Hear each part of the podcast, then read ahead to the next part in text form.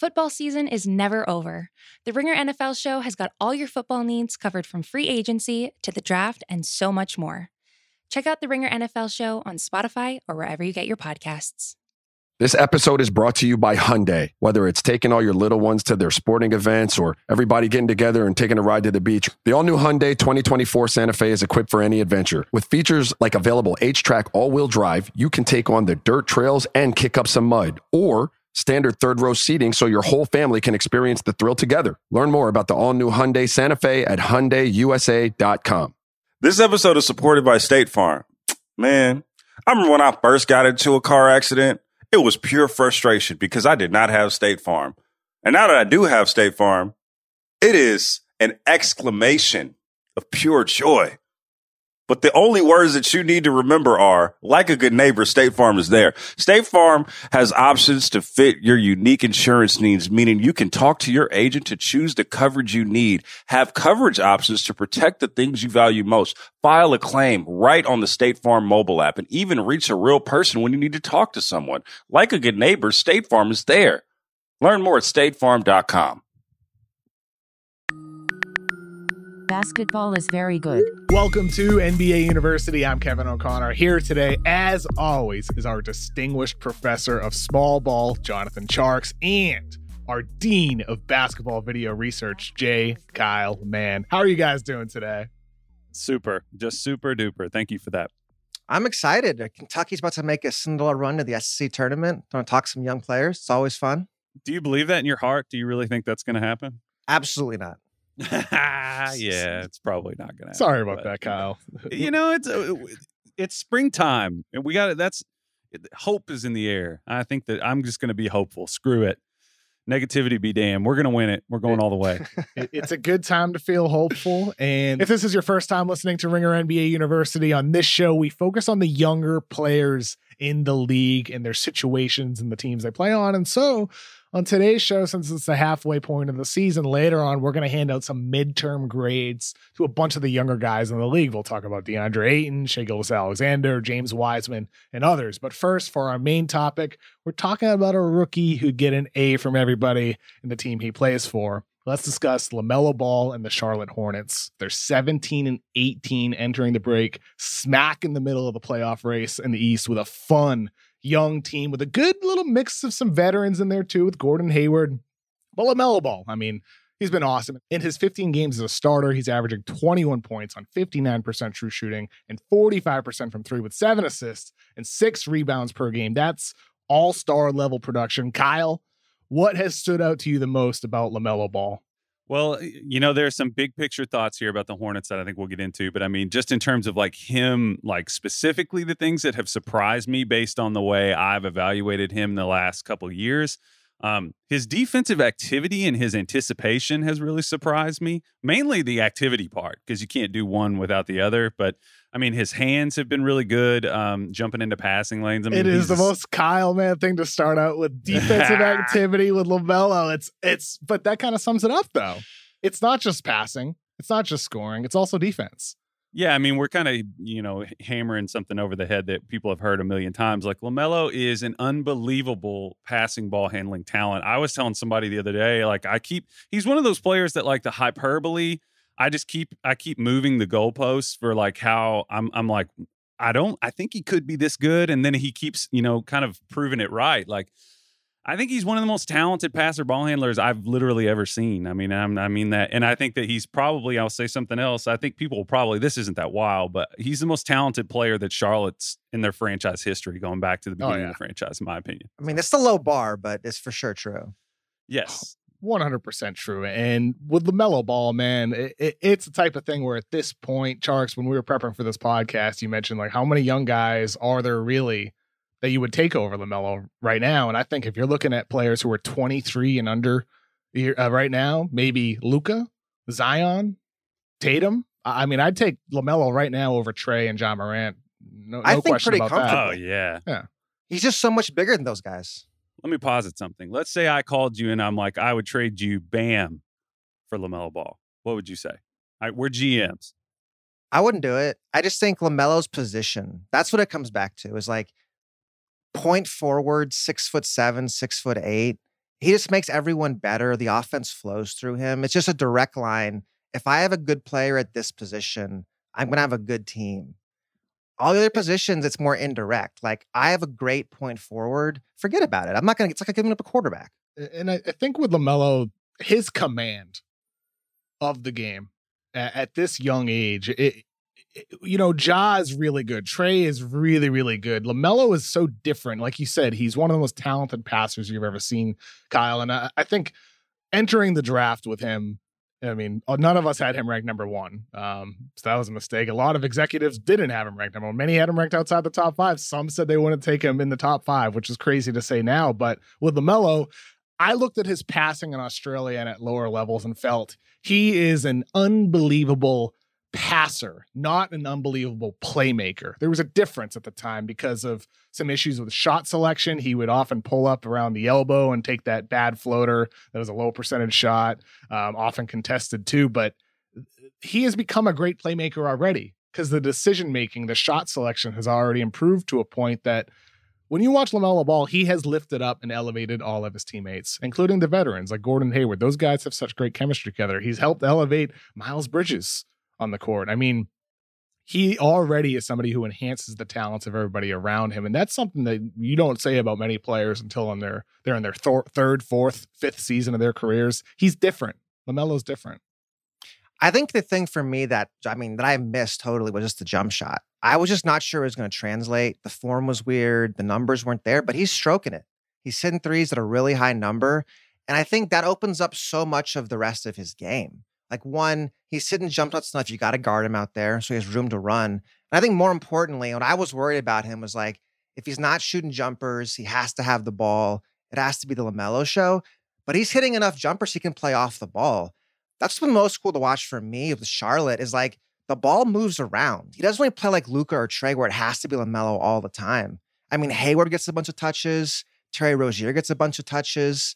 Everybody just gets to eat. And he's really smart off ball too. Like he cuts really, really well. He's just like a really the basketball IQ and the ability to do everything with the jump shot. It just makes him such a well-rounded, really dynamic player. I think I think I was probably of the three of us probably the most confident about him. Maybe uh, I don't. Maybe I'm guessing on that because I kind of hedged on it. I was like, I think by far he's easily the most talented player in the draft. That was my opinion. But I was like, these questions could pull him back a little bit. And I think what you're talking about, what you both are talking about with the shooting is, and it makes us think about the way we look at these guys going forward. It's like when you look at a guy who has questionable shooting, like Lamelo, who has odd mechanics you have to scrutinize the sample. And with him, he has removed some of the, you know, dribble, like three or four plus dribbles and then shoot. I was watching him last night. I was like, he was kind of, you know, rocker step, kind of going back and forth. I was like, he would normally shoot this ball here and then he would attack and get into the middle of the floor. He's just been doing that a lot more. And that has really helped his percentages. And you were talking about helping out different players, it's been across the board. I was even looking at some of like uh, Malik Monk's unassisted baskets. Like his percentages have really jumped up, and it's just when you have a player like this in your within your team, it just it raises the tide, it raises the floor. Absolutely does. And Tjarks, you mentioned how they're sharing the ball in the last 15 games as a starter with LaMelo. You know, Devonte Graham hasn't played all those games, only played five of them. But in those 15 games, LaMelo is leading the team with 87 touches per game but you do have Rozier getting 66 a game. You have Hayward getting 62 a game. And then Devonte Graham, when he was playing, was getting 62 a, gra- a game. So they are sharing the ball. It's not like LaMelo is dominating the ball, dribbling it, you know, six, seven times per possession. Yeah. He's, you know, he's actually dribbling it only 3.7 times per possession if you want the exact number from NBA.com. And that's pretty low compared to other guys that handle the ball or touch the ball as much as he does. And that really speaks to just how Charlotte, with a guy like LaMelo Ball, with a star like him, why when you're talking about like theoretical, you know, player value rankings, you know, Bam or LaMelo or Tatum or LaMelo, that needs to be factored in with the fact that this is somebody who, unlike some of the other great young guards in the league, he can play at a high level without the ball. We have seen him as a cutter. We've seen him as a spot up shooter. We've seen him in a myriad of different roles. Even that, you know, I think the defining moment of the season for me so far with Charlotte is that Malik Monk game winner. The and one against the Sacramento Kings. Awesome play by Monk during a great game by him. But LaMelo gave up the ball. the mm-hmm. unselfishness that he has and the, and the character and enthusiasm with which he plays with feels like it has really already affected this entire team. They play with love for the game, man. I I love to watch these Hornets. They're maybe number one league pass rankings right now, or pretty high up there at least. This is a a fun, good, well rounded team right now. Yeah, and KOC, like you're talking about time of possession. The one I look at a lot is time of possession, and his is like six minutes, whereas like Trae and Luke are like nine. Yeah, And it's really funny because, you know, all the stuff coming in, the whispers about LaMelo and LaVar and chemistry. and it's like everybody wants to play with LaMelo. And I think I think you'll see that a lot. Guys love playing with that because he passes and gives the ball up. I think like compared to Luka and Trae, it's harder to play with those guys because they're holding it so much. But LaMelo makes it. You remember the whole thing with the Wizards a couple of years ago? Everybody eats. Like that's what's Oh, happening yeah, in yeah. Charlotte right now. Is everybody's eating, everyone's dribbling. It's just a fun team.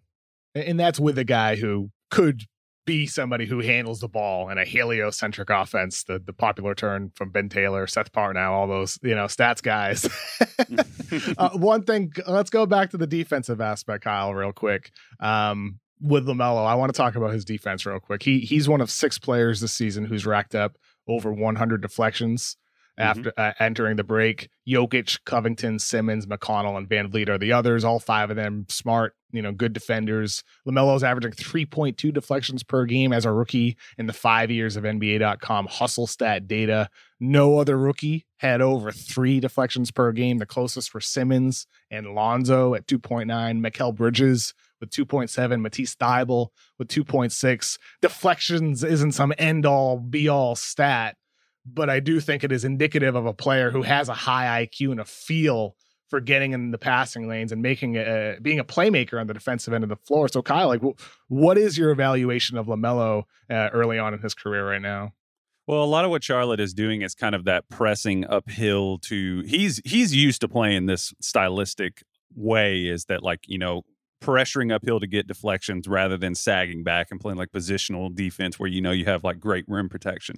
Um I mean, Charlotte overall, it it's it's an interesting dynamic between the deflections like we said he he's demonstrated that he's he, that he's good for this and his IQ has kind of flipped both sides. Like, you know, he's shown really good spatial intelligence court mapping. That's another uh, nerdy one that that I've seen thrown around a lot. That's a good Uh, one. his sense for where players are and where they're going to be is great, even though Wait, he's Kyle. not like what I would. What what is court mapping? I've not like explain that to me real quick.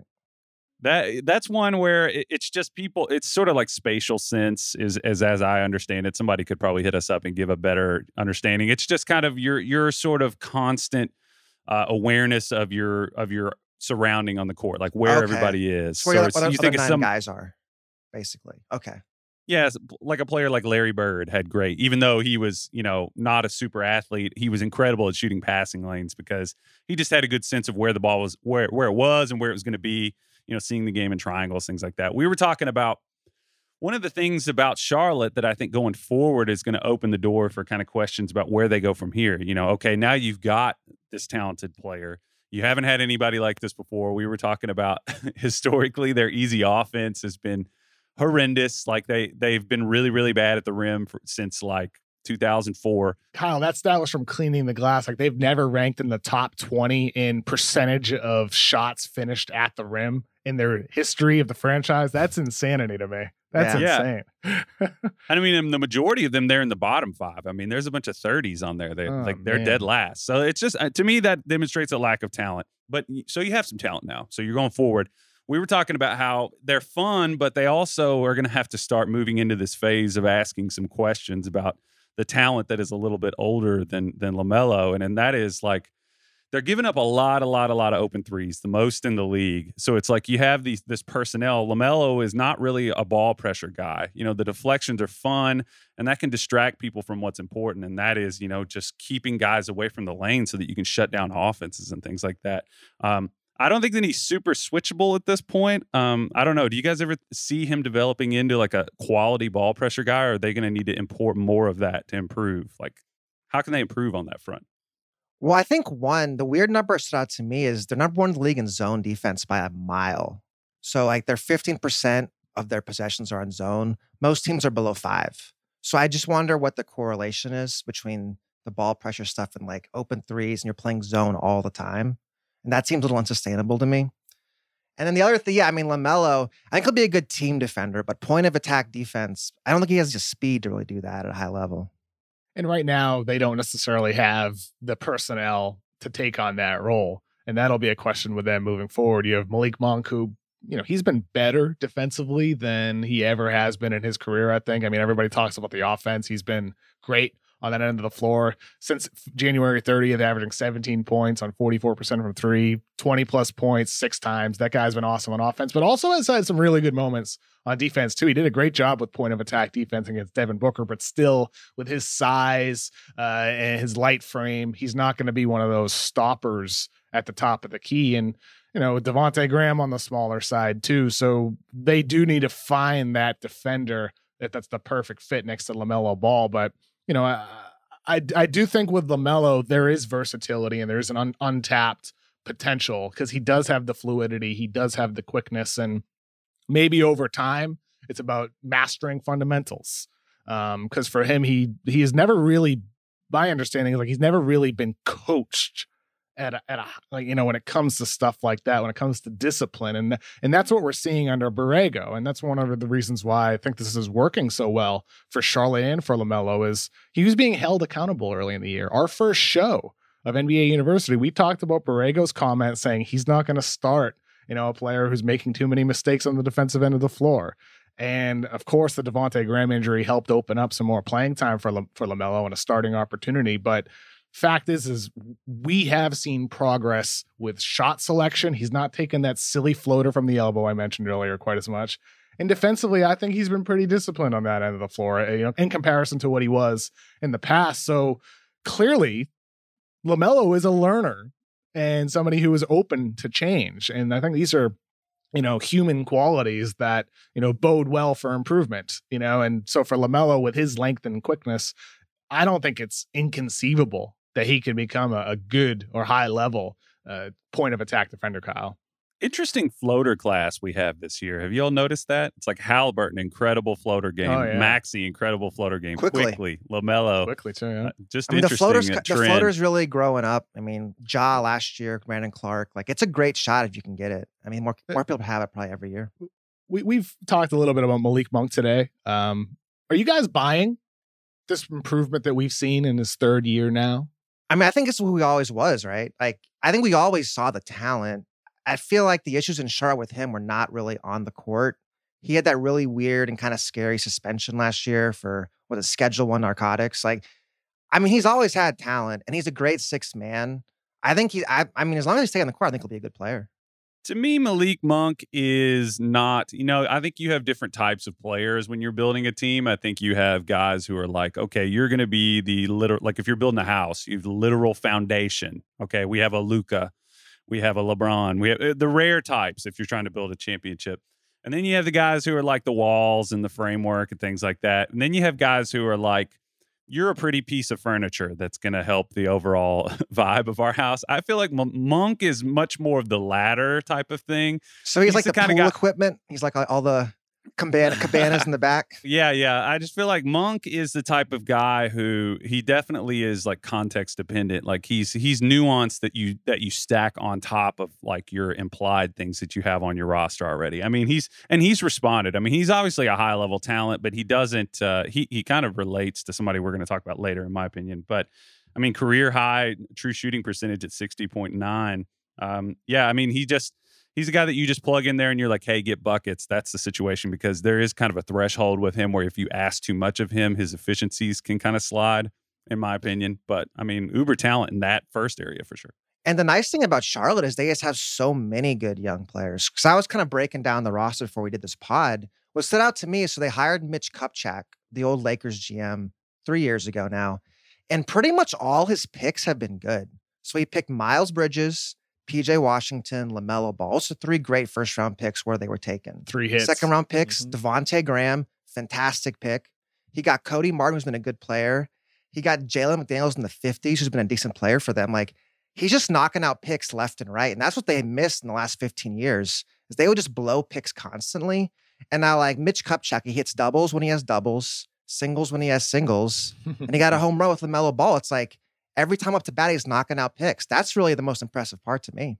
And I feel like all of those guys that you listed, especially the first round picks, uh, Miles Bridges and PJ Washington, those guys feel like keepers to me. For Those- sure. They both sure. fit very, very, very well around LaMelo Ball. And I know, you know, I'm glad you mentioned PJ Washington Tjarks because, you know, he had that big 42 point game against the Sacramento Kings. It felt like a flash of what he could potentially be offensively on his best nights. He's somebody who I feel like on both ends of the floor, the fit is there for him to be a long term piece on this team. The defense still needs to improve a bit. Uh, the offensive consistency needs to improve. But even if he is a streaky guy on offense, I don't I don't mind having those guys if I'm a team that ha- that needs somebody to pop on a certain night. He's not going to be one of those guys that you lean on every night, but he's somebody who can provide something where maybe some nights he goes off for 25, 30 points. Other nights, maybe he'll settle in around 10 to 15. It's okay to have those guys who are your variables and your X factors. So, you know, with PJ Washington, he had an interesting little college career. Kyle, have you? How have you seen PJ Washington? That's Washington? the way of putting it. Yeah, He yeah. had an interesting little college yeah. career, well, didn't I mean, I mean, so like since his college career, how have you seen his game develop, and you know, where do you want to see it go from here? I mentioned the inconsistency aspects. Well, the big thing for him was it's been an interesting evolution for PJ because I feel like he came in and was like, I need to become. I don't know. I, I find it interesting to track guys who are like, I really want to play on the perimeter, but really, it seems like there's been this space for guys if you can play that small ball five role. It's like he's had sort of a back and forth between developing his perimeter skills and maintaining that interior kind of identity. But for him, he came back to Kentucky to improve his catch and shoot, like pick and pop. Like you got to be able to shoot from the perimeter. And he did that. He showed some more glimpses of passing out of doubles and things like that. This was an interesting stat for me. Um, did you guys see this stat I put in the doc about him, his positional, like their Yeah, offensive efficiency? I couldn't believe this. I double checked it. Charlotte, uh, when PJ plays, uh, Borrego before the season said he was going to do this, and I was like, please God, do this. Uh, when he plays the four, they're at they are at 107.4 points per possession, and when PJ plays the five, they are at 118.1. That's a pretty big jump. So, and and they'll throw some lineups out there. Like I, one of the lineups they threw out there was like Lamelo, Monk, Hayward, Miles, and PJ. that Ooh, that's- offensively. that's vicious.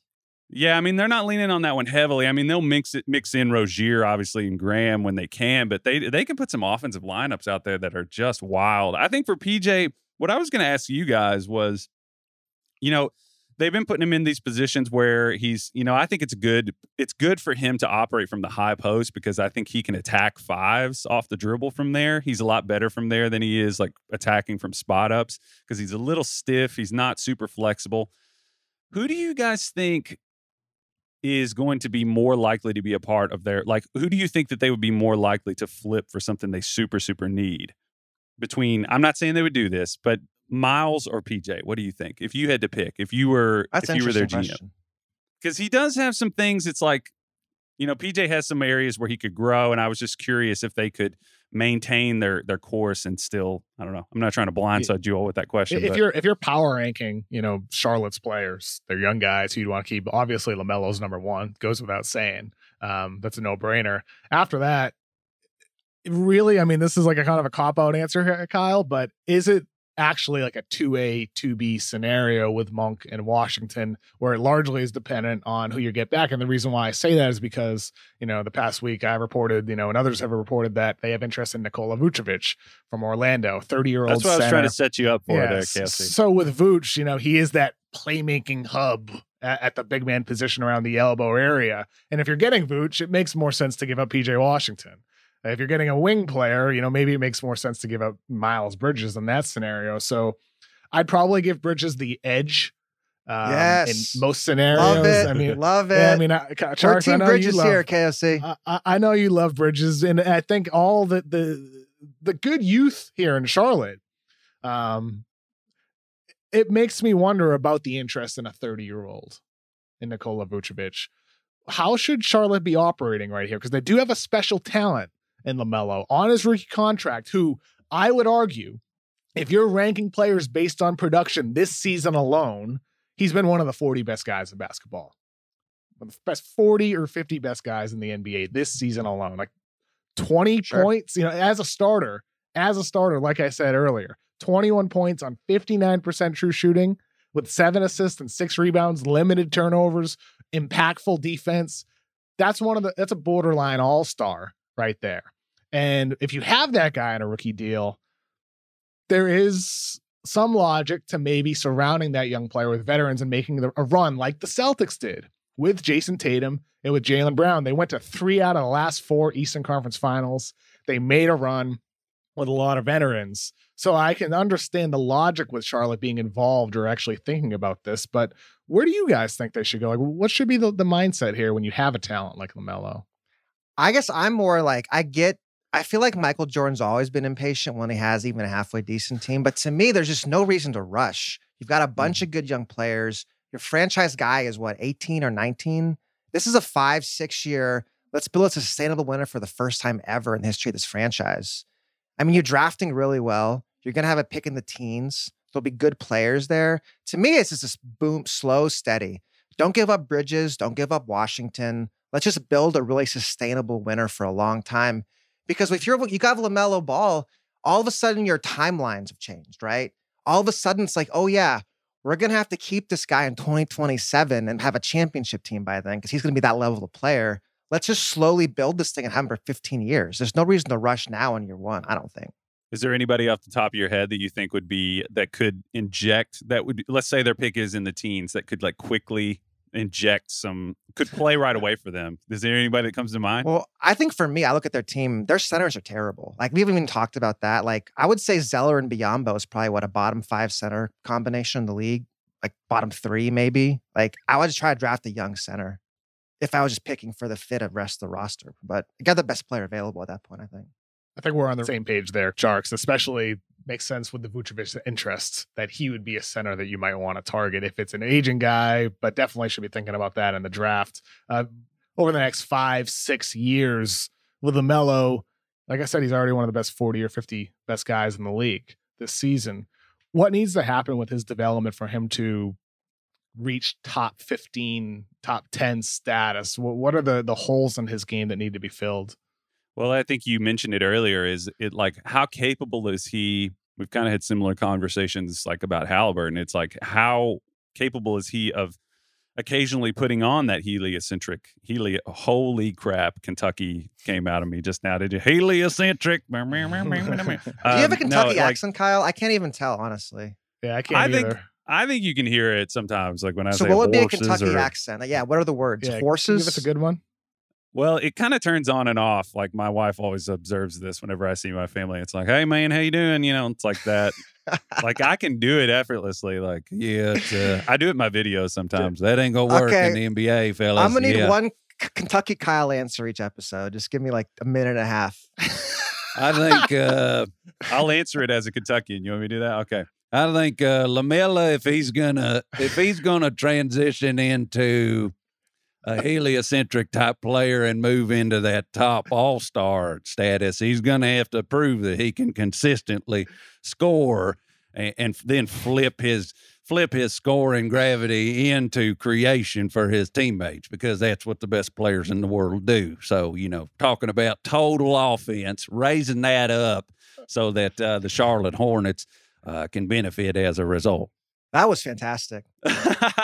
Ch- Tjarks, now you have to respond I can't do uh, anything Texas like accent. Tjarks first generation Kevin's Texas. face. Y'all, I got nothing. Like I got nothing for that. I would Sorry. agree. I guess like to great, go back Kyle. to the point. I think yeah, for LaMelo, I want to see him put some weight on. He's real scrawny right now. I think that'll help him finish around the rim. Look at that two point percentage. Maybe get to like 200 pounds, 205. Just carry some more weight. I think you know, get a little bigger and that'll help him score. That's kind of what I'm what I was jokingly yeah. getting at. Yeah, I, th- I, think those things are important for him to up his offense and, and the shooting and things. Yeah, for sure. And drawing fouls at the rim that that's the difference between so many good and great scorers or great and elite scorers is the ability to draw fouls and live at the free throw line. And with LaMelo, he's been way way better at getting to the basket than I expected him to be as a rookie, taking forty percent of his shots at the rim this season.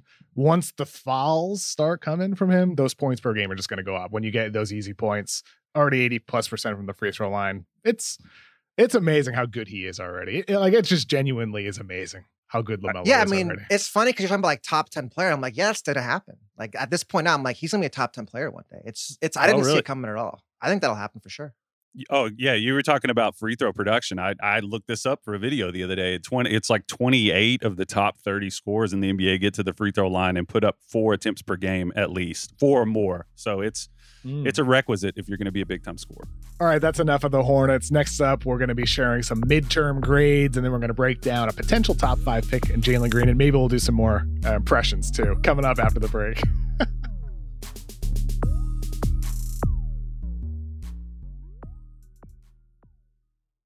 This episode is supported by State Farm. Man, I remember when I first got into a car accident, it was pure frustration because I did not have State Farm. And now that I do have State Farm, it is an exclamation of pure joy. But the only words that you need to remember are like a good neighbor, State Farm is there. State Farm has options to fit your unique insurance needs, meaning you can talk to your agent to choose the coverage you need, have coverage options to protect the things you value most, file a claim right on the State Farm mobile app, and even reach a real person when you need to talk to someone. Like a good neighbor, State Farm is there. Learn more at statefarm.com. This episode is brought to you by Arby's. It's 3 p.m. and dinner is still hours to come. Maybe lunch didn't quite hit the spot. That's where the new two for $5 chicken wraps from Arby's come in. Available in ranch, barbecue, and honey mustard. They're perfect for the afternoon snack attack or as an add on to your meal. Arby's two for $5 chicken wraps are here for a limited time at participating locations. Visit an Arby's near you or order ahead on the Arby's app. This episode is brought to you by Visible Wireless. Want a wireless provider that always brings its A game? Switch to Visible, the wireless company that makes wireless visible. Get a one line plan with unlimited 5G data powered by Verizon as low as $25 a month every month, taxes and fees included. And as if that wasn't already a huge win, you could use promo code RINGER20 to receive $20 off your first month just for listening to us talk about basketball. Not bad, right? You don't need more than one line of wireless to save. Just switch to Visible at visible.com and use promo code RINGER20 for data management practices and additional terms. Visit visible.com. The Visible monthly rate is $25 per month. All right, guys. So it's the halfway point of the season. And today, since this is NBA University, we're going to be handing out midterm grades to six players still on their rookie contracts. And we're going to discuss their games and their teams. And we'll each going to present two of them. Tjarks, you want to start us off?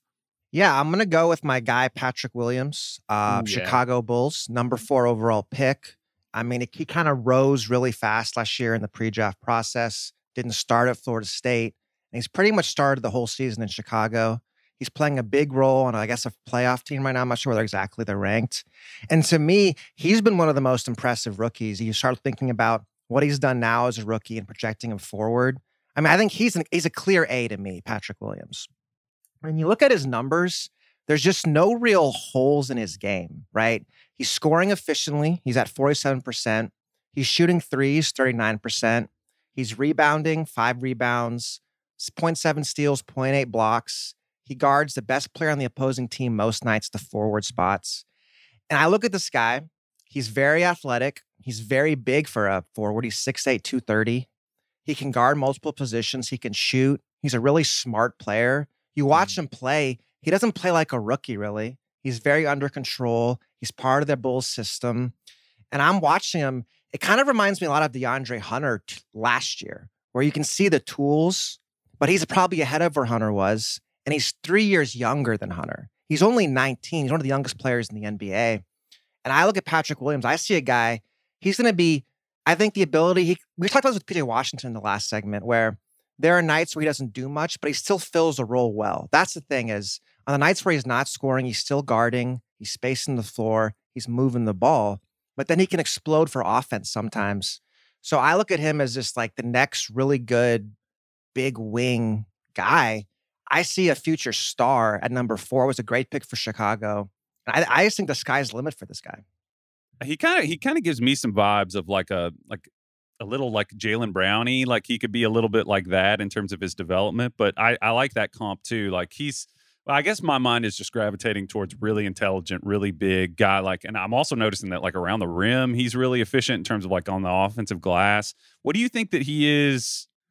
what, in your opinion, have you shifted at all? I guess have you like dialed it into like I was here and now I'm here at this more like optimistic level, or has has your projection of him changed at all since the draft? No, I I was always a big Williams guy. I had him top five, and I, I think he was a top five player in this draft. I think that's pretty clear now. I just think Would the tools move, would you move up there. to like number two though?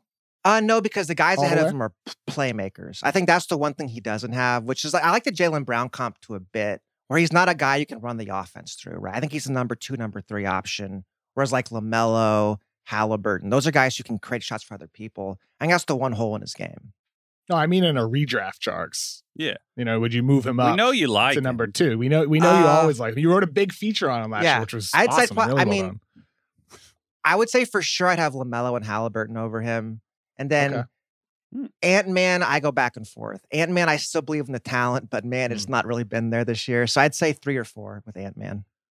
I- I think to your point there, Tjarks, with Patrick Williams, eh, the go-to scoring potential is there. You know, I'm not sure he'll ever be a playmaker, but the go-to scoring potential is there with his fluidity off the dribble. This season, he's taken 85 dribble jumpers, and only seven of them have three point have been three pointers. The far majority are from two point range. 78 of them have been pull up twos, but he's hitting 45 percent of those. That's a really high percentage, especially for a rookie. And he's got the moves, he's got the fluidity, he's got the strength, and he doesn't take a ton of threes, but it's so easy to project that area of his game developing. He's hitting 39% of his catch and shoot threes, 79% of his free throws. He's got touch, he's got the ability to pull up. Uh, I just imagine like four years from now, five years from now, when this guy is taking pull up threes instead of pull up twos, there's there's superstar potential there, Tjarks. And you wrote about it in that story last year. He's somebody who has an elite work ethic, doesn't he? Yeah. I mean, everyone around him, like, he had one of the most stellar, like, everyone you talk to, this guy is awesome. Everyone just loves him. I mean, like, I had like this doc of like nice things people said about Patrick Williams. it was like a page and a half long of like, this guy's just the absolute best. And he's just very mature for it. That thing, he's not only is he very young, he's just very mature. He doesn't carry himself like a star. And I guess if you really want to get into it, I'm a big believer in the younger brother. So he had two older brothers. And I think that's such a huge Oh. advantage for these basketball players, right? Because if you're a big time basketball player growing up, you're just dominating all the time because you're bigger and faster than everyone. And it's easy to get a big ego. But when you have older brothers, you're just not, right? They're keeping you in check. They're making you work harder. They're constantly humbling you. And you just have to learn.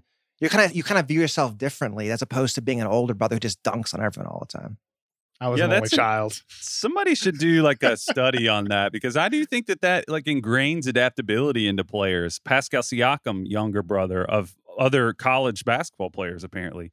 Uh, Michael Jordan was a younger brother. Not Derrick that those two are like a fair. Yeah, I mean it's like a, it's a LaMelo. Like it's a, it's a thing where you are forced to be to have adaptability because you're playing against player. You can't lean on anything like you were saying. I think leaning on convenient traits that are often physical, that are often like rooted in like athletic traits, can really, really stunt growth. I, that is a really fascinating point. I, for me, I think that the most curious. I was curious that he hasn't like done, had any post up touches this year. I think that like he could turn into somebody that could get his own offense from like you know ISO situations like that. But for me, he has that crossover between like three four switchability, and some of those players in the league are like where are some of the toughest players to stop. Like we've talked a lot about, like Jimmy Butler, the Jimmy Butlers, the LeBrons. Like it's hard to find those guys that are quick enough and strong enough to bother those players, and I think he has a lot of potential on that front. I think that's a good point about three, four. I think this is the question for Chicago going forward. They'll have to figure out. We talked about this last time we talked about Patrick Williams, but these numbers just stood out to me.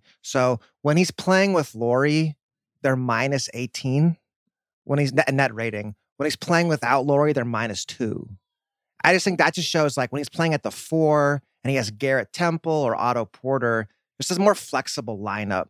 When you're playing Lauri at the four, Patrick at the three, it's just you're bigger, you're less flexible, there's just less ball movement. That's just my I think is what's going on there. when so when you're building this thing out, if you're Chicago, um, and you're trying to maximize the development of Patrick Williams and Zach LaVine and this younger core you have, you know, I've reported this past week that Thaddeus Young is somebody it doesn't seem like their general manager wants to move. Uh, it seems like Wendell Carter Jr., same thing there, that they want to keep those guys. Lauri Markkanen seems like the guy that they could potentially move. Is that for their best uh, moving forward, Tjarks? I don't know. It's tough because I've never been a big Lauri guy. I think you're much higher on him than I am, right, KOC? So like, sell me on. I've just never been a big gut believer in him. I mean, the scoring talent is there. Yeah. with Lauri Markkanen. Like there's an ability for him to be a versatile piece for you with size. Who you can run off screens and handoffs and do a bunch of funky stuff on the perimeter. That might that ca- might cause matchup issues for the defense. As for the fit in Chicago, I'm less certain about that. Uh, I don't know if the blend there with Lauri Markkanen alongside Patrick Williams and all these other guys that you mentioned is, is great. Uh, so I think there's some reshuffling that could be necessary for the Bulls to maximize what they have in Patrick Williams and Zach LaVine and Coby White and all their young guys. Um, Kyle, let's move on to your first player for midterms. Fellas, today I want to tell you about Shai Gilgeous. Oh, Alexander. surprise! A Kentucky guy. Oh yeah, Guys, the Judds taught us that love can build a bridge, but what they failed to say was that Shai Gilgeous-Alexander can too if he stands between two land masses and he outstretches his preposterously long arms. Shai, the lanky and swanky third year guard for the OKC Thunder, the man whose jersey has more fine print on the back of it than some contracts, is relishing the opportunity this year to further expand his production after multiple contributors have moved on and as the franchise focuses on being young and crappy. Uh, this year, he is averaging 23.4 points per game on 62.7% true shooting, both career highs. Uh, he's getting to the line more and he's hitting 41.2% from three at a higher volume. He's also uh, doubled his assist percentage.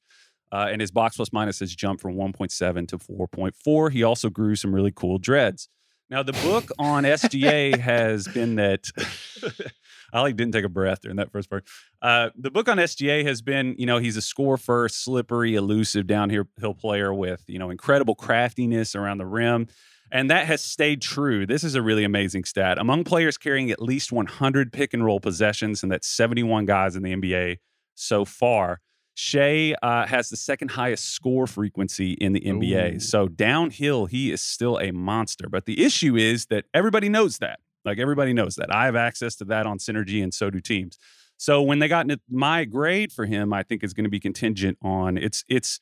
I'm going to grade him favorably based on the way things have gone, but I think the jury is out because you know in the playoffs Houston knew that and their switchability with their with their size of their switchability you know they had a lot of guys that were longer and faster that could get in his way. Uh, they cut his rim production in half. So for me I think that you know he's not going to have a chance to sort of like prove himself on that front in a playoff series anytime soon but this season he's increased his efficiency from 3 and through 30 games he's improved all of his jump shooting off the bounce uh, and for that reason, I'm going to give Shai Gilgeous-Alexander a 91% on his midterm. Ninety-one Oh, percent. Oh, wow. Very I like the- precise I like the- grade. I like the number grade. Very nice. I appreciate that. Yeah. Questions? well, well said with Gildas Alexander, Kyle. And I I think I'm glad you mentioned the pick and roll scoring efficiency. He's very good i- in that area. And I would say this year with Oklahoma City, the assist numbers would be far better if he had better teammates around him too. I've been impressed by his playmaking. It seems like some of the Chris Paul influence has you know been embedded in him in the way in which he operates in the pick and roll. And this season, I was looking at his numbers this morning before recording. NBA.com has a stat called potential assists. And Gilgeous-Alexander this year is averaging 6.2 assists per game. He has 13.8 potential assists, which means 7.6 shots per game that could be assists have been missed by teammates. Of the 35 guys this season to log at least 10 potential assists this season, SGA ranks 34th in those assist opportunities being converted into made baskets. Only John Wall's been worse, unsurprisingly, on the Rockets this year, one of the worst teams in the league. But with Gilgeous-Alexander, I don't think there's any issue with passing accuracy. There's no issue with feel or timing. It's just a, largely a matter of the supporting cast around him. And with SGA, I, I would predict moving forward as Oklahoma City's talent around him improves, you will see him maintain that elite scoring efficiency in the pick and roll, but also get possibly even better overall because the threat of that passing ability is just going to enhance overall who he is as a player. He he could be special. He could be. KOC, but haven't we seen this movie before with Oklahoma City point guards? And we're like, oh man, if they ever had spacing around them, they have a lot more assists. And then the spacing just never came. So hopefully it does, but we'll see. Uh, yeah, well, the spacing was never allowed to. You know, uh, that's a whole different. His rigidity is on a whole different planet, I would say, than uh, than the other people that you're talking about specifically. But yeah, I think you're right. I think he has three pieces here. You know that that shooting, playmaking, downhill pressure sort of triangle that I think that you want your like lead initiator scores to have. You know, the shooting has come along. He's always leaned that way a little bit more. The downhill is obviously there. The passing, like you said, I think I think that it's improved, and it's been an interesting thing where I feel like OKC fans are like excited about him. You know, it's kind of a thing where they're they're happy for him, but they're also just like settle down like we want to be bad like don't don't be too good. Like i feel, I feel like i've heard that a lot from oklahoma city fans because uh, they want to get Cade like like every team. How would the Cade Cunningham Gilgeous-Alexander fit work kyle? I've asked some people about this. I think it would work. I mean on on paper it doesn't feel like the shooting would quite be like at the i think you'd have to have a pretty good shooter in that like three four range. Like i think that you'd have to have some some quality there. I don't know. What do you guys think about that balance I mean, I feel like with Shai, we've seen it work before. He's really been able to play off Chris Paul in LA his first year. He's playing off all their vets. It seems like that's kind of what makes Shai the so appealing is the ability to you kind of you think about it like if there are two, you could play Shai with Evan Mobley or Jalen Suggs or Jalen Green or Cade, really. I just think Shai is that ultimate chess piece you can move around. Yes.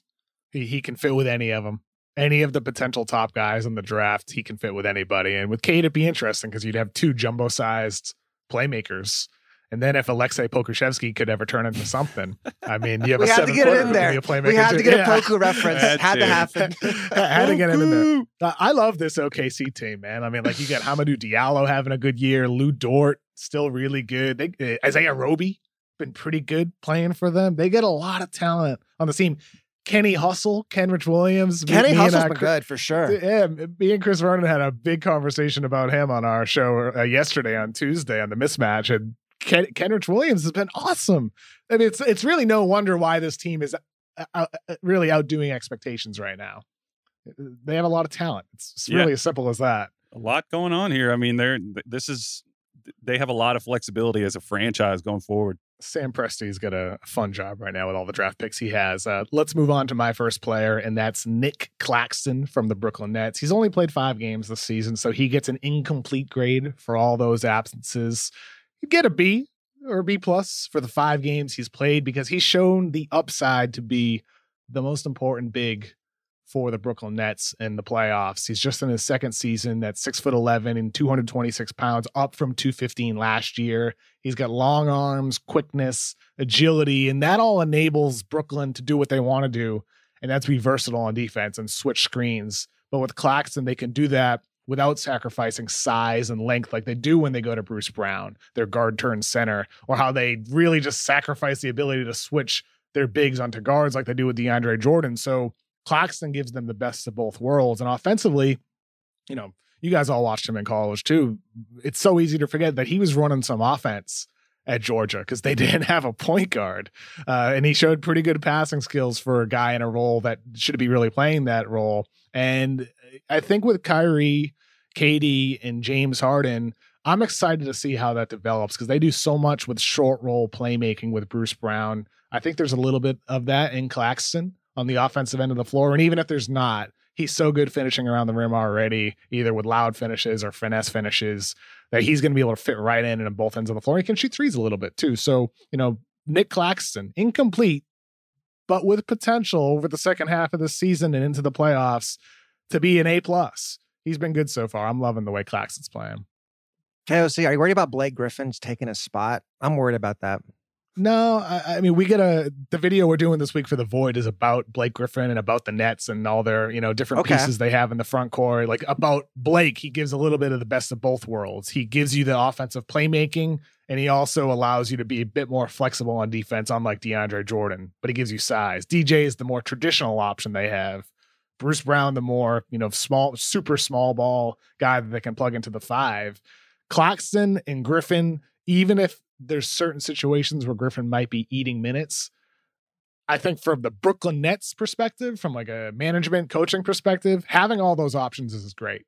Um, So even though you might love to see Claxton get 25 minutes per game, I don't think it's such a bad thing for a team with championship hopes to be playing matchups more than anything else, which could be good for Claxton's development too, to be in situations that's best for him. You know what I'm saying there?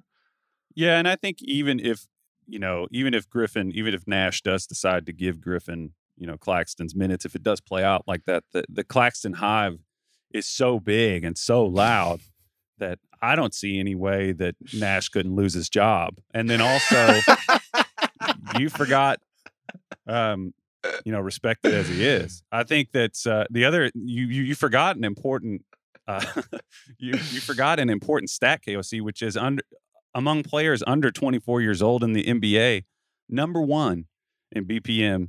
Nic Claxton. Now that's Love on it. five games. That's a small st- That's a small sample, but I expect that to hold and for him to be the best player in the class for sure. But Kyle, it's like I told you. If you already believe it, the sample doesn't matter. It already it's, it's already true. You already know it. Yes, and like I told you, yeah, I'm just going to kind of adopt that, like so many people have in our society today, and live by those words. Uh, along those same lines, though, small sample sizes be damned. With Claxton, wouldn't it all surprise you guys if he ends up in the end being the the big man who leads Brooklyn in minutes in a postseason? This year, yes. Going down the It road. would no. surprise you. Okay, This So, year, I mean, like, as ro- a rookie, or basically. yeah, basically a rookie. He didn't play much last season, Yeah. 15 games. So basically a rookie. It's you know he's only has logged 20 games in his career, and he's been hurt, missed developmental time, recovering, and all that. But he's gained you know 11 pounds. He looks stronger out there on the court to me. He's He still going to looks get a, huge. Yeah, he looks great. I mean, it's really amazing how much his body has changed. I- I'll be I'll be real with you. I wouldn't be surprised if that 226 number was wrong because that measurement's taken before the season began. I I'd mean, love he's to know seven feet what he tall, is so yeah, that's very skinny at 226. Yeah, probably he 230, looks- 235. yeah, he, he he looks bigger to me than 226, and I think there's a chance he could be the guy for them. This year. He's, he's That's really exciting. I'm, I'm that'd be awesome. Oh, I love I think there's I a love chance. it. He looks really, really good in those five games. And this is a guy coming back mid-season to a championship contender, called off the bench, coming back from an injury, and he looks that good. He's kind of a little bit. He is. Well, he hasn't proven it yet. I guess I just want to say he. I think Let's he has a for it, chance to. All right, I might put it out there. upset my Kentucky people here. This he, I think that he has a chance to be what we thought Willie Cauley-Stein was going to be in terms of like I think that he gives you. If you ever watch him get down and get in a stance out on the perimeter, like that was the big thing with Willie coming out. Everybody was like, "Oh, he switched on to Jerian Grant for that last shot against Notre Dame." I swear it got Oh, that him was great. drafted high. So I swear, one play, everybody was like, "Wow, That was Uh, one that- hell of a no. moment. It, He was it running is so funny how that works, though. Like, it was a six-five G League guard looking back on it, but whatever. You can just see you sometimes you could just see where like the hammer hits the fault line and everybody's and, and there's like a moment that people are gonna remember, and that was one of them. But anyway, like if you watch Claxton get in a stance, I just think that he has the potential to be more switchable on that front. I think he can carry more weight than Willie did, and I think that he can give you playmaking and potentially shooting too, which just expands the whole thing. I know we we are so up on Nic Claxton, it's hilarious. But anyway, great. Uh, let's move on to your next one, Tjarks. Okay, so I'm gonna do James Wiseman, um, number two overall pick in the draft, going to the Warriors. I mean, I think we all kind of know about him now. He's had an up and down year. He's been hurt. Started the season as a starter, now coming off the bench. And I just find him so fascinating. And I don't think it's really even so much about like I'll say the grade is a C, but I think it's more about the Warriors than Wiseman. Because the more I think about it, the more I watch him on Golden State, I just feel like it's almost like a football thing where he just doesn't fit their system whatsoever. I think Golden State has one of the most specific systems in the league, like system oriented teams. And if I was James Wiseman, put me in the pick and roll in space, simplify the game, right? Easy decisions, pass or dunk. Let me use my athletic ability. He's in Golden State where it's okay, they're running a 50 off ball cuts. You catch the ball on the high post, quick decisions, use a screener. You don't get to hold the ball very much whatsoever. You're kind of asked to be a really, really high IQ player right away. And they're putting a 19 year old center in this sp- spot. I think it's really, really tough for him. And it's only going to get harder. I don't know if y'all saw Steph's quote a couple weeks ago. I thought it was really interesting. So Steph said, it's a matter of continuing his confidence that he can provide huge value, value for us, not to get caught up in the rookie power rankings, the talk about other guys in the top of the draft class. Everybody's in a different situation. We love having him. And it's like, yeah, listen to podcasts like us talk about LaMelo for half an hour and you're James Wiseman, what's your instinct? Okay, I got to prove myself. How do I prove myself? I got to get points. I got to get rebounds. I got to, you know, I got to score. But that's not what they need him to do whatsoever. And I think what's really hard for him is the things he does well and the things I've been surprised at with Wiseman. Like he can bring the ball up the floor himself. He can go coast to coast. He can shoot threes sometimes. He's got this really interesting offensive game.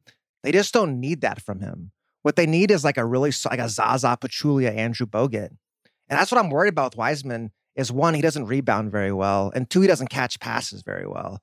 That's kind of like the fundamental building block stuff they need that he doesn't have. And I just think, I feel like with guys who don't succeed more often than not, it's because teams are asking to be something they're not. Right? You got to change your game to fit with us, and that's a big ask for a guy like Wiseman. And I'm worried about that. What's your grade for him, uh, Tjarks? I, I would say C, but that's not really a knock on him as much as the system he's in and the fit. Mm. Yeah, I mean, he's it's really hard to rewire yourself. Like when you and you were talking about the pressure. I, they're the two things kind of going on at the same time that are really tough for him, and that is, you know, like you said, he's he grew up number one. I mean, uh, how many years in a row was he number one in his class? I mean, several. He was always. I think the whole time, right? Yeah, yeah. basically. So I mean, yeah, that's that's what he's used to, and and some of these guys have kind of come out of the woodwork and just kind of passed him in the meantime, and then um, yeah, in terms of his his fit, yeah, just like rewiring your basketball brain, I'm sure that that, that impatience is sort of building up for him. Let's um let's compare and contrast Wiseman to the other player that I wanted to talk about real quick. Yeah, I, I think it's relevant one, here, and, and that's DeAndre Ayton because with Ayton this season, his third year after being the number one pick, he's averaging a career low in points per game and field goal attempts per game, but a career high in efficiency. And you could look at Ayton and say, oh, the offensive numbers are underwhelming. But what he has done is exactly what he needs to do for the team. And that's become the best defender he can be. Players this season are shooting 8% worse at the rim when Ayton is contesting their shots. That's one of the best numbers for any young big in the entire league. He, you know, is a guy who is knocked for his defense entering the draft and has become a good overall defender who sometimes is great, sometimes is above average when the effort isn't all the way there. But more often than not, I've been encouraged by what Ayton has become, and he has fully embraced his role. I interviewed him uh, the other week for the feature story I did on the Suns, and we talked about that. And he's just like, I look around the court and I see a bunch of shooters. I see Chris Paul. I see Devin Booker. And I know what I need to do, you know, to win. And that's set the best screens that he can set, roll hard to the rim, finish as well as he can. Even after offensive rebounds, he's like, I'm looking for guys on the perimeter, not thinking about just going back up. I'm thinking about finding somebody who's open. And he has a mentality that's very unselfish. And for Wiseman, uh, not, that's that's not saying that he is selfish. He's not, but there's a learning curve there for a player who's been number one, been the guy their whole life, and was the number two pick in the draft, and now is playing with Stephen Curry, and eventually going to be playing with Klay Thompson and playing with Draymond Green right now. Where at some point he is going to have to take on that Ayton style mentality of like, this is what I need to do to be the best player that I can be for my team right now to be the best team that it can be. And maybe someday that offensive development occurs. But right now, the fit's just very weird for Wiseman and Golden State. And it'll take time, I think, for him to really fit in there, if ever. Well, I mean, I think that's so interesting is when you're drafting centers, it's a role playing position, right? There's remember like there's I think we read about this last year, KOC, where you're like the center, either the superstar or you're the role player. And just most centers are in that role player mold where you have to do the role player stuff first and the superstar stuff comes later. And I'm curious for you with Yeah. Ayton, do you see that? Do you see him getting to that Embiid, KAT, Gobert, Jokic level, or is he going to be a good role playing center?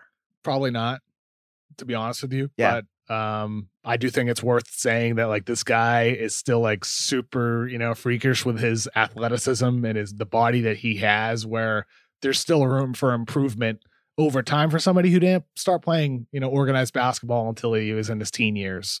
Ayton had never really played high level of high school competition until, you know, junior, senior year, until later in high school. So for him, he hasn't played against elite competition for a long time. And the flashes have been there for him to be more of a go to option. But to be like a perimeter guy, you know, who's handling a heavier load on your offense, I, I don't really see that with him, but I think that's okay as long as he becomes the best version of what he can be on the defensive end of the floor. As long as he can continue finishing at a good rate around the rim and making the right passes. There's been improvement in those areas, areas that were formerly weaknesses. That that's encouraging for him making his positive traits even better. And you know, when I talked to James Jones, their, their general manager, he said for DA, they hope long term that they can start adding those layers to his offense. Right now, they want him in pick and rolls to go to the basket. They don't want him pick and popping at some point maybe that is something that starts developing for him. But right now it's not there. And that's what's interesting with Wiseman. You know, we've seen those flashes on offense. What we need to see is the inverse. We need to see like the reliability with playmaking, the reliability with making the right pass on the offensive end of the floor, not just making the right play, but doing it quickly and doing it, you know, the speed that's necessary for this fast moving Warriors offense and being in the right position defensively. And that takes time for bigs, man. And that's the big thing DeAndre Ayton said to me. Like everybody talked about my defense out of out of, you know, college. I was knocked for that, but he's like, I never, I didn't have experience. He's like, it's hard to come to the NBA and and you have like this rotation happen on the weak side of the floor, and you got to direct your teammate to rotate. You give so much to think about. It, he, it takes time, and for Wiseman, yeah. it will take time. But there's un, undeniably that was those were the knocks on him prior to the draft. And like, where's your confidence level at uh, Kyle and with him being able to fit into this Golden State roster moving forward because it seems like there's some skepticism from all of us here. It depends on the person, you know, because his his situation is unique. Like if you if you talk about the development of somebody like Embiid or or Towns, those are guys that came into teams that were just abhorrently terrible, and there was a lot of runway and open road for. They were like they didn't have anything in place, so when they came in, they were just like, "Go to town, man." Because if Wiseman if Wiseman came into the exact same situation that the that KAT did with the Timberwolves or Embiid did, Embiid also is you know came, he actually started getting minutes when he was a little older, so it's weird to because he had those injuries and things like that. But I think with Wiseman, yeah, it just it comes down to a, a mentality, you know how, and and we do this odd thing where you know, did you say what your grade was for for Ayton? Oh no, I did not. B plus. Okay. Yeah, because I think we do this weird thing where we're like, well, an A would be these counting stats being maxed out and things like that. There's like this weird push and pull between our idea of like what a good basketball player is. It's like if he fits into a winning environment, that's a success. And I think that so on that level, his his situation, Ayton and Wiseman have similar situations going on right now where they're they have the potential to be like in playoff settings really soon. Well, they're going to be. The Suns are going to be. The Warriors are going to be. Um, so I think there's time. There's still time for him to do that in terms of like him hitting a, a ceiling where he is like the center of an offense, the center of an efficient offense, and a two way player. I'm skeptical of that too, um, just because I just don't know that he has the same kind of like raw offensive talent that that guys like KAT and Embiid have. But he, I think he still could be a, a very good NBA player. Okay, I hate to do this, and this will be done a million times, but we got to do it at least once. I mean, if they had LaMelo right now in oh Golden boy, oh, State, oh boy. like what would that look like? And how does that change their whole? I, I just get the feeling it's like watching Luka all over again, where like the mat the guys who didn't who passed on Luka got fired, and the, no one's gonna fire Bob Myers, obviously, but passing on LaMelo, it just feels like that's one of the decisions that's gonna change every franchise that didn't go that way. You know? Did you guys see Jalen Rose say the other day on Jalen and Jacoby that the Warriors, he reported that the Warriors told LaMelo on draft day that they were taking him and then they didn't. And I don't know. No, I didn't is, see that. I don't know if this is Man. true. Uh, um, I can't confirm that, but there were a lot of rumblings that day that they were going to take LaMelo. And and and I look back at that and I wonder how much of that, if true, was some leverage there to try to force a trade up from Charlotte. You know, because they because mm, they yeah. were because they were worried about Charlotte, you know, hopping them you know, for Wiseman or getting, you know, someone taking Wiseman ahead of them at one.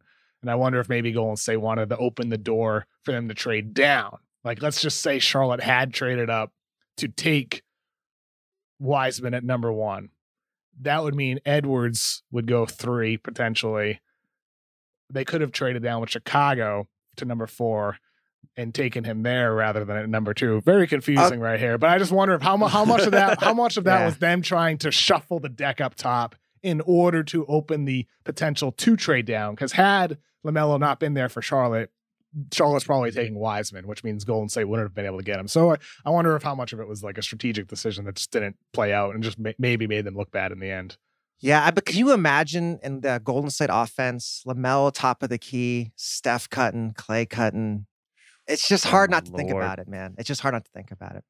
I think I think that they would be maybe the greatest league pass team of all time, and that's it. Well, I mean, other than like those really fun war. I mean, can you imagine that offense humming with him? Uh, that that would. I don't know. it He'd might be such a good fit in that offense, I think. With cutting, now that he can shooting, that it just feels like that could have changed the whole league. I mean, if you had LaMelo and Golden State for the next five years, like that. Oh, I mean, the more I It- think about it, it's like that extends Steph's prime, that extends Klay. That was the move. And Yeah. that's why the draft is so important. Like everything changes. You make everything changes. Uh, you know, with- with Golden State right now, you know, they they have interest in Victor Oladipo, a guy who makes sense. You know, they need a guy to fill that Andre Iguodala, Shaun Livingston role. Lamelo Ball could have done that. He could have been their supercharged version of Livingston and Iguodala, helping Steph Curry out, handling the ball, helping Klay Thompson out, delivering him the ball next season when that guy, when they're all back together. Like you said, Tjarks, it would have changed the league if the Warriors Yeah. landed Lamelo. I made this point in my Draymond video, and that's like what was that's what was so maddening about stopping those Warriors teams is that like when when you pepper in your playmaking and your assist percentage from all over the place, the way they did with Livingston, the way they did with Iguodala, the way they do with Draymond, et cetera, et cetera, it's like you're just tougher to game plan for because it's not coming from one place. So if you throw Lamelo out there, who we said demonstrated that he doesn't need to pound the ball and be a high usage creator to be effective, it's like he yeah, it would have been it would have been insane. Yeah. Let's uh, move on to our final player for midterm grades. Who do you got, Kyle? Uh, I have a fellow that I did a video about pre-draft. This guy's name is Deni Av- Avdija. I was told that it's Avdija. Tell me if that's, That's correct, correct. on Twitter or not. whatever. Uh, so Deni Avdija, he's a 6'9", 210 power forward, number nine pick in the NBA draft to the, by the Wizards. Uh, he's had a rookie season that has been sort of the inverse of what Lamelo has experienced. Um, whereas Lamelo, you know, moved into the starting lineup after 20 games, Deni moved out into the second unit after 20 games. Uh, the Wiz were 15, five and 15 with him in the starting lineup, and they've been nine and five since Wow. uh, against a tougher schedule too. Um, I don't think that anybody expected Avdija to set the world on fire statistically. I mean, personally, I projected him as like a s- supporting spot up playmaker off the catch who like occasionally threw in some pick and roll here and there. Um, he's averaging 5.9 points per game, 4.7 rebounds, 1.3 assists. Um, his BPM is negative 3.8, which is t- a tough kind of sign for a rookie. Uh, but I think that that number might be misleading uh, because of his situation. Like his shot looks fine, and he's shown those glimpses of like playmaking. And um, but the the key thing here is that like with Beal and Westbrook at thirty five point eight and thirty one point two usage uh, separately, it's been difficult for him to showcase the thing, the pluses that would keep him on the floor. Which kind of brings me to the big knock on him, which has been tough, is that you know instead of having that situation where he could do some things to offer something. Uh, there's been a lot of pressure put on his defensive struggles, and where he's at 1.119 points per possession, which is in the sixth percentile of the league, way down there. Uh, and there's some more specifics about that, but uh, overall, I'm going to give Avdija a 60, a 69 percent on his midterm. Why not? circled Let's, let's end on a 69. Sure. Yeah. Sure. I circled the drain and thought about going down, and I just decided to. Anyway, Very nice, Kyle. I mean, very nice. he I don't know how much you guys have watched him. I mean, it's just been tough for him to do the things that he does well, and I think that he needs runway and he needs reps to develop the things that I think are going to long term be his offering in the NBA because defensively he's just had some issues. Um, I think he's been a little bit overwhelmed by like the speed um, like the second step speed of drivers in the NBA. I think he's kind of caught between worlds. Like he's not long or athletic enough to bother fours and threes, and he's not fast enough to guard uh, perimeter scores. So he's he's just had some issues there. But you know, effort is fine. Have you guys seen him defensively much at all? I think he's solid for a rookie. Uh, I mean, I, I I share some of the long term concerns that you have, but I still think he's been solid overall for a rookie. He's just a it's a weird fit for all the reasons you outlined, Kyle. I mean, he's somebody who can be a playmaker for you. And those opportunities aren't there when you're playing alongside Bradley Beal and Russell Westbrook. And so, in that sense, there's some disappointment with what we could have seen in a different situation. It kind of ties into everything we're talking about here. Like imagining Wiseman in a situation where he's being fed the ball more often, LaMelo in a situation where he's playing alongside Steph. Situation, opportunity, environment directly affect player performance and player development. And I'm not quite sure that Avdija is in the best place right now for that development. Um, but overall, though, I I still I would be giving him more than a 69, you know, in terms of grade. so I oh you would I, I, maybe maybe a C plus more than instead of a D. maybe plus. I'm being hard on him. Maybe it should be in the 70s, but uh, it's you know I, I acknowledge his strengths and how they need to grow, and I, I just think that he that number absolutely could be higher if he had a different situation. So maybe if you know if you're Uh, factoring all those things in, W- w- Um, what I'm still most perplexed by with him though is the shooting. The shooting is weird with Avi. It always has been, where he's shooting 36% from three this year, but only 58% from the free throw line. it makes no It makes sense. he doesn't yeah. get to Well, the line, and he's He's also horrible when shot he's only there. 19 free throws, so like it's hard to even. That's like less than one a game. Right. Sure. I mean, like, to be fair, like, it's a small sample, but also, like, this is somebody who pre draft talked about how his shooting is mental. He says it's all mental, it's in his head. And the free throw shooting, granted, it's a small sample, still sub 60%. Yeah, and Israel was the same thing. That weird split. Exactly. I think with Deni, it reminds me a little bit of Obi Toppin at eight, where uh, when I look at these guys, I always try to ask myself, what is your role in the NBA right away? How can you like? How are you going to find your role if you're not a top five pick? Because if you're not a top five pick, they're not probably going to move a team around to get you that role, right? You kind of got to break your way in and just find a spot for yourself. And a guy like Deni is just hard to do that because he needs the ball in his hands. He's not a plus defender and he's not a plus shooter. So to me, it wouldn't surprise me if Deni ends up going to like two, three teams, right? If Washington kind of like mediocres out for next two, three years with Beal and Westbrook, maybe they flip him for a wing who can guard, be a three and D guy, and he goes to team two, then maybe goes to team three, and then he finds that role, right? It's all about fit. And if you're not a top five pick and the fit's hard to find, that's how guys start moving around the NBA. I think you're absolutely right. That was something that I thought a lot about pre-draft was that he kind of strikes me as a Joe Ingles type. Like he's somebody that can play with with other initiators and be a guy that you can kind of mix in and mix up your looks. But he he has a sort of a t- timidity to him. I think that he might grow out of too because when you watch him play defense, he schematically. I was going to tell this story about like pre-draft when I was doing research on him. I somehow came across like a 2K stream where he was playing with some people and he and they were like, "Man, your defensive rotations are perfect." And it was like he's somebody that knows the game really well and he's in he's it just made me laugh because I was like he knows where to be. It's just a situation of him kind of getting him maybe not, not to be overly simplistic about so it. wait, so he was controlling a player and moving him defensively help side a different spot. He was That's like deep research, it- Kyle. I like it. Uh, well, I just accidentally found it. That's such a just meaningless throwaway thing. But like he, I just I make that point that like he is in, in the places where he needs to be. He understands the rotations. I think it's just he has a little bit of like deference and like um he, he doesn't really have the audacity to just go out there and be like I'm shooting or you know like he just that toughness I think will come into him maybe as he gets older. Let's move on to draft class, which is our segment where we talk about an NBA draft prospect in the upcoming draft. And this week we're going to talk about Jalen Green, who played for the G League Ignite and has had no issues with being timid on the offensive end of the floor. Tjarks, No. you wrote about Jalen Green this week for the ringer.com with a, a great article with the headline if everybody wants to look it up. Jalen Green is the best scorer in the NBA draft and a G League experiment.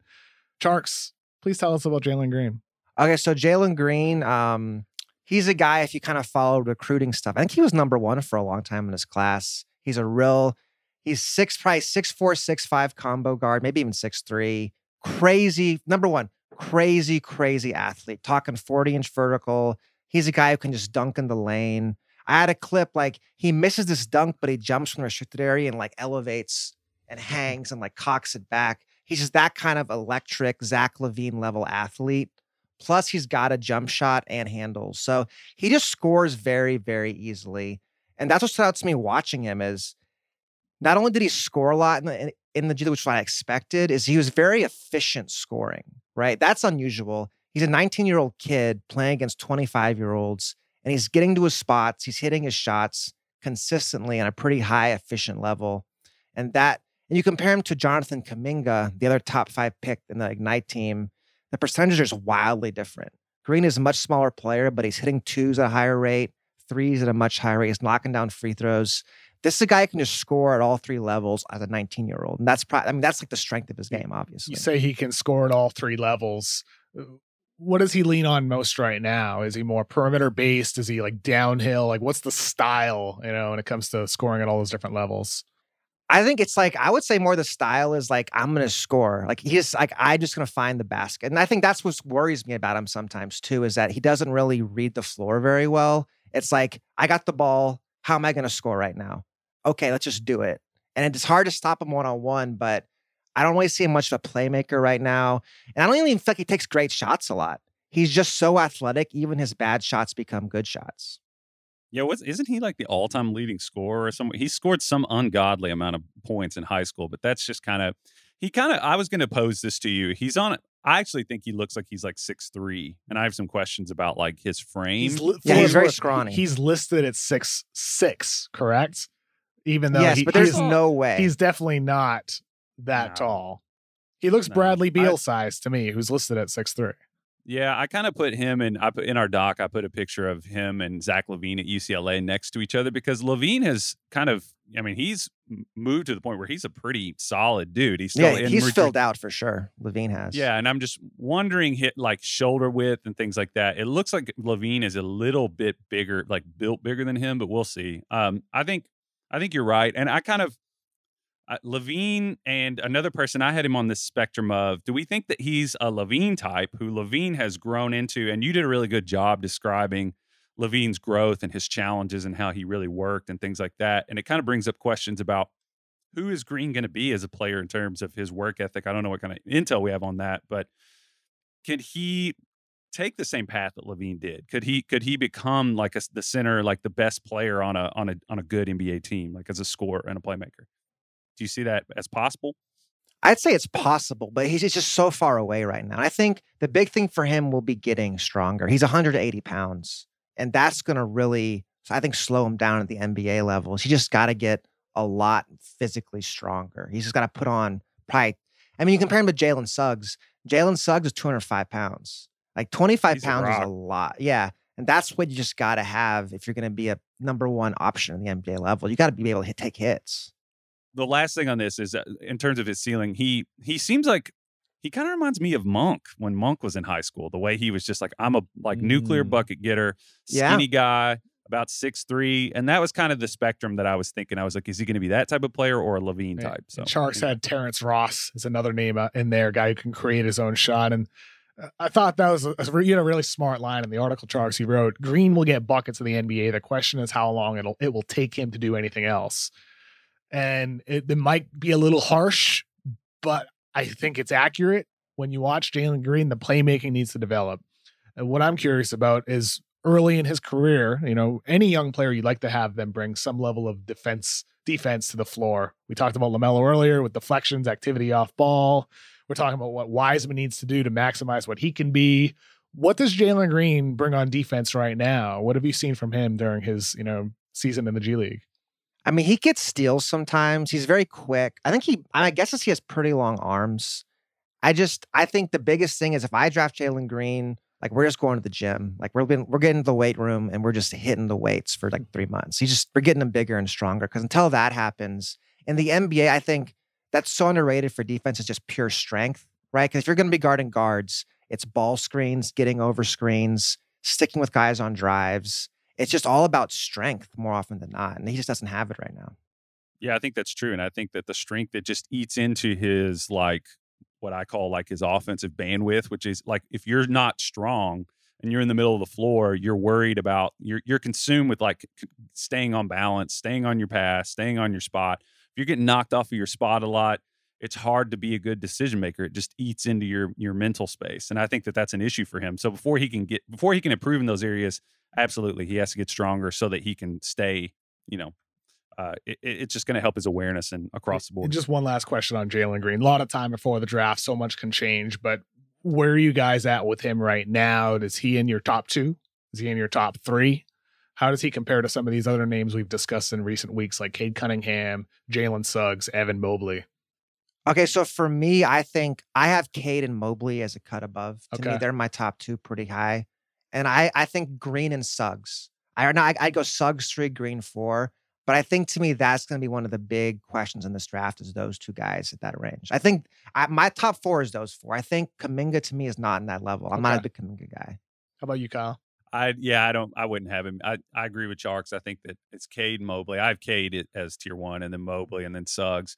And then I would there's some guys that could shift up. You know, it depends on where Green goes on that spectrum. You know, I lean a little more skeptical. Like I think he is going to be more in that like monk e kind of Mm.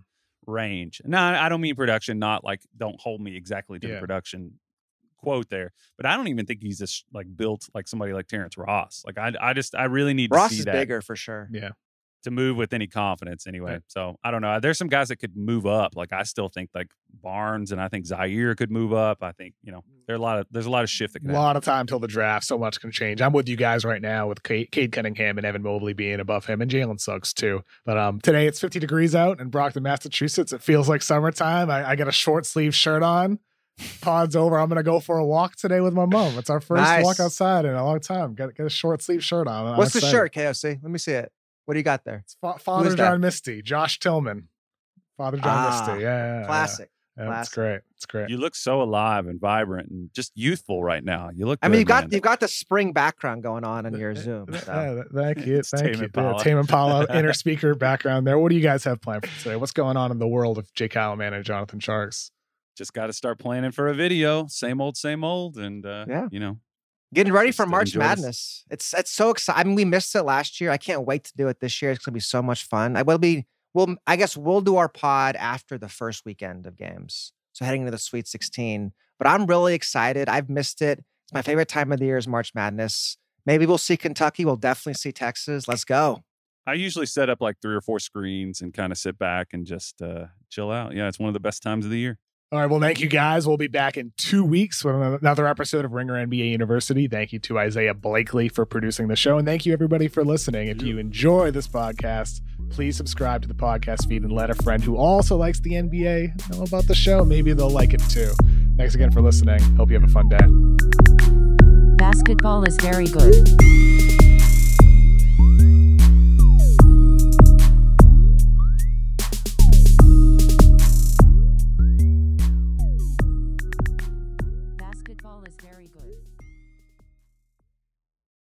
This episode is brought to you by Hotels.com. When I went on my last holiday to Cape Town, it was amazing. My friends were there, the weather was phenomenal, and most importantly, the food was fantastic. But one thing I struggled with was finding the right places to stay. You know, all I want is a great bed, a fantastic shower, and breakfast that doesn't end at 8 a.m. I'm on holiday, I'm still sleeping. I also like ease, and the Hotels.com app easily helps me to find a perfect hotel for every trip. Whether you're looking for a family friendly getaway or a relaxing spa weekend, on the Hotels.com app, you can compare up to five hotels side by side. Now, why would you want to do that? So you can see prices, amenities, and star ratings. And best of all, you don't have to switch back and forth between options. See? Ease. So start planning your next getaway and find your perfect somewhere in the Hotels.com app today.